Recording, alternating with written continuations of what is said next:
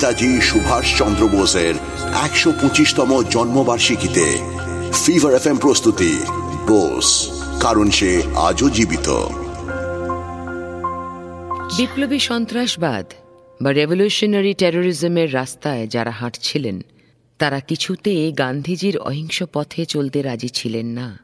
একসময় তো মনে হয়েছিল যে এরা গান্ধীজির আন্দোলনে কোনোভাবে সামিল হবে না। শুরুতেই নিজেদের ঘরে এমন ফাটল ধরলে তো আন্দোলনের জোরই কমে যাবে। দেশবন্ধু চিত্তরঞ্জন দাস ছিলেন এমন একজন মানুষ, যাকে ভিন্ন মতের মানুষরাও একই সঙ্গে পছন্দ করত। বিপ্লবী সংগঠনগুলো যখন একে একে ঠিক করছিল যে তারা গান্ধীজির সঙ্গে কিছুতেই হাত মেলাবে না, তখন কিন্তু দেশবন্ধু এগিয়ে এসে তাদের বোঝালেন, এমন মুহূর্তে একসঙ্গে থাকাটা কতটা জরুরি?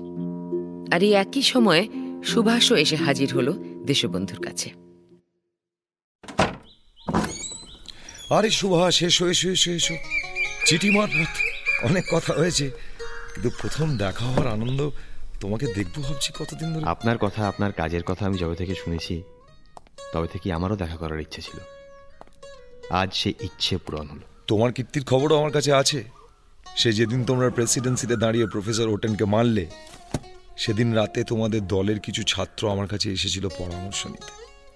সেই থেকেই আমি তোমার খোঁজ রাখি। বুঝলে? খুব চমকে গিয়েছিলাম প্রথমে এই ঘটনা শুনে। কিন্তু ধীরে ধীরে বুঝতে পারলাম, অসম্ভব আনন্দ হচ্ছে। হঠাৎ করেই যেন খুব গর্ব হতে লাগল, জানো? সেদিন বুঝে গিয়েছিলাম, এই সব ছেলেদের আর বেশি দিন দমিয়ে রাখা যাবে না। তোমাদেরই সন্ধানে তো ধরে ধরে ঘুরে বেরিয়েছি এতদিন। আর আপনার মতো নেতা পাওয়ার উদ্দেশ্যেই তো আমরাও রাতের পর রাত কাটিয়েছি দেশবন্ধু যাক তাহলে দেখা যাচ্ছে দুজন পথভোলা পথিকের হঠাৎই মোড়ের মাথায় দেখা হয়ে গেল। আসলে আমি দেশে ফিরেই গান্ধীজির সঙ্গে দেখা করতে গিয়েছিলাম বম্বেতে। উনি আমাকে আপনার সঙ্গে যোগাযোগ করতে বললেন। কি কথা হলো গান্ধীজির সঙ্গে? উনি যে পদ্ধতিতে কাজ করতে চাইছেন তা পুরোপুরি ঠিক বলে আমার মনে হয় না। আচ্ছা। তা তুমি কি করতে চাও সেটা বলো।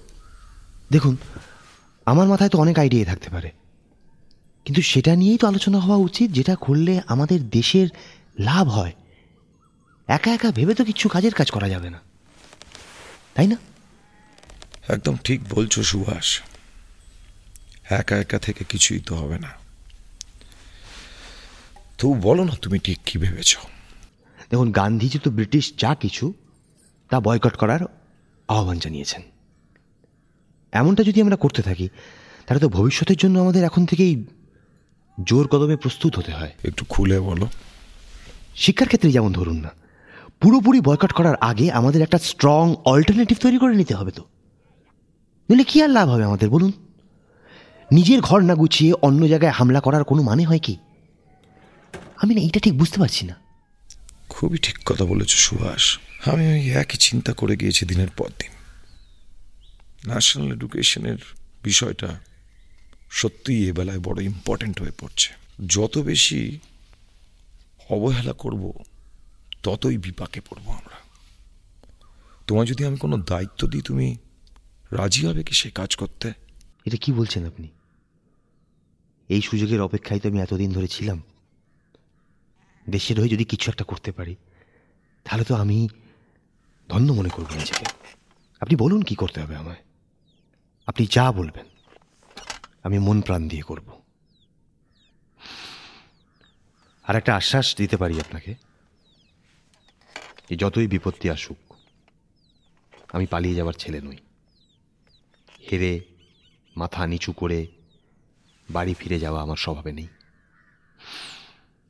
আপনি নিশ্চিন্ত থাকুন। সেটা আর আলাদা করে বলতে হবে না সুভাষ। তোমার সঙ্গে কথা বলে ভালো বুঝে ফেলেছি। যে তুমি পালিয়ে যাওয়ার ছেলে না। তাই তো বললাম কিছু দায়িত্ব ঘাড়ে চাপাবো নেবে? হ্যাঁ বলুন না। আমি তোমাকে জাতীয় স্বেচ্ছাসেবক বাহিনীর প্রচারের পূর্ণ দায়িত্ব দিলাম। তবে তারও আগে ন্যাশনাল কলেজের অধ্যক্ষের ভারটাও তুমি নিলে আমি খুশি হই। ন্যাশনাল কলেজের প্রিন্সিপাল? কেন সামলাতে পারবে না? কেন পারব না? আপনি এত বড় একটা কাজ আমাকে ভরসা করে দিচ্ছেন। আর আমি সেটার মর্যাদা দিতে পারব না? তাহলে আর দেরি কিসের? লেগে পড়ো কাজে। ওরা যদি ভাবে যে ওদের ছাড়া আমাদের এক পাও চলবে না তাহলে এবার ওরা এক নতুন খেলা দেখবে। যে খেলা খেলব আমরা গতি নিয়ন্ত্রণ করব আমরা। আর ওরা শুধুই গোলের ভেতর থেকে বল কুড়িয়ে আনবে। এই চিত্তরঞ্জন দাস অল্প দিনের মধ্যেই হয়ে উঠবেন সুভাষচন্দ্র বসুর ফ্রেন্ড ফিলসফার গাইড এই দুজনের দুরন্ত পার্টনারশিপ চলবে দেশবন্ধুর মৃত্যুকাল অবধি। পদে পদে দেশবন্ধু সুভাষকে খুঁজে যাবেন। আর সুভাষও প্রতিটি কাজে তার গুরুর কথাই ফাইনাল ট্রুথ বলে মেনে চলবে। বেঙ্গল কংগ্রেস এই দুজনের ছোঁয়ায় আরও জেগে উঠবে। চিত্তরঞ্জন দাস ও সুভাষের এই যুগলবন্দি চলবে আগামী পর্বেও। শুনতে থাকুন ফিভার প্রস্তুতি বোস। শুনছিলেন ফিভার এফ প্রস্তুতি বোস। কারণ সে আজও জীবিত। অভিনয়ে প্রয়াত সৌমিত্র চট্টোপাধ্যায়, ঋত্বিক চক্রবর্তী শিলাজিৎ মজুমদার, রজতাভ দত্ত, বিশ্বজিৎ চক্রবর্তী আর নারেশনে রূপা গাঙ্গুলি আপনি শুনছেন এইচ টি স্মার্ট কাস্ট আর এটি ফিভার এফ এম এর প্রোডাকশন HD Smartcast.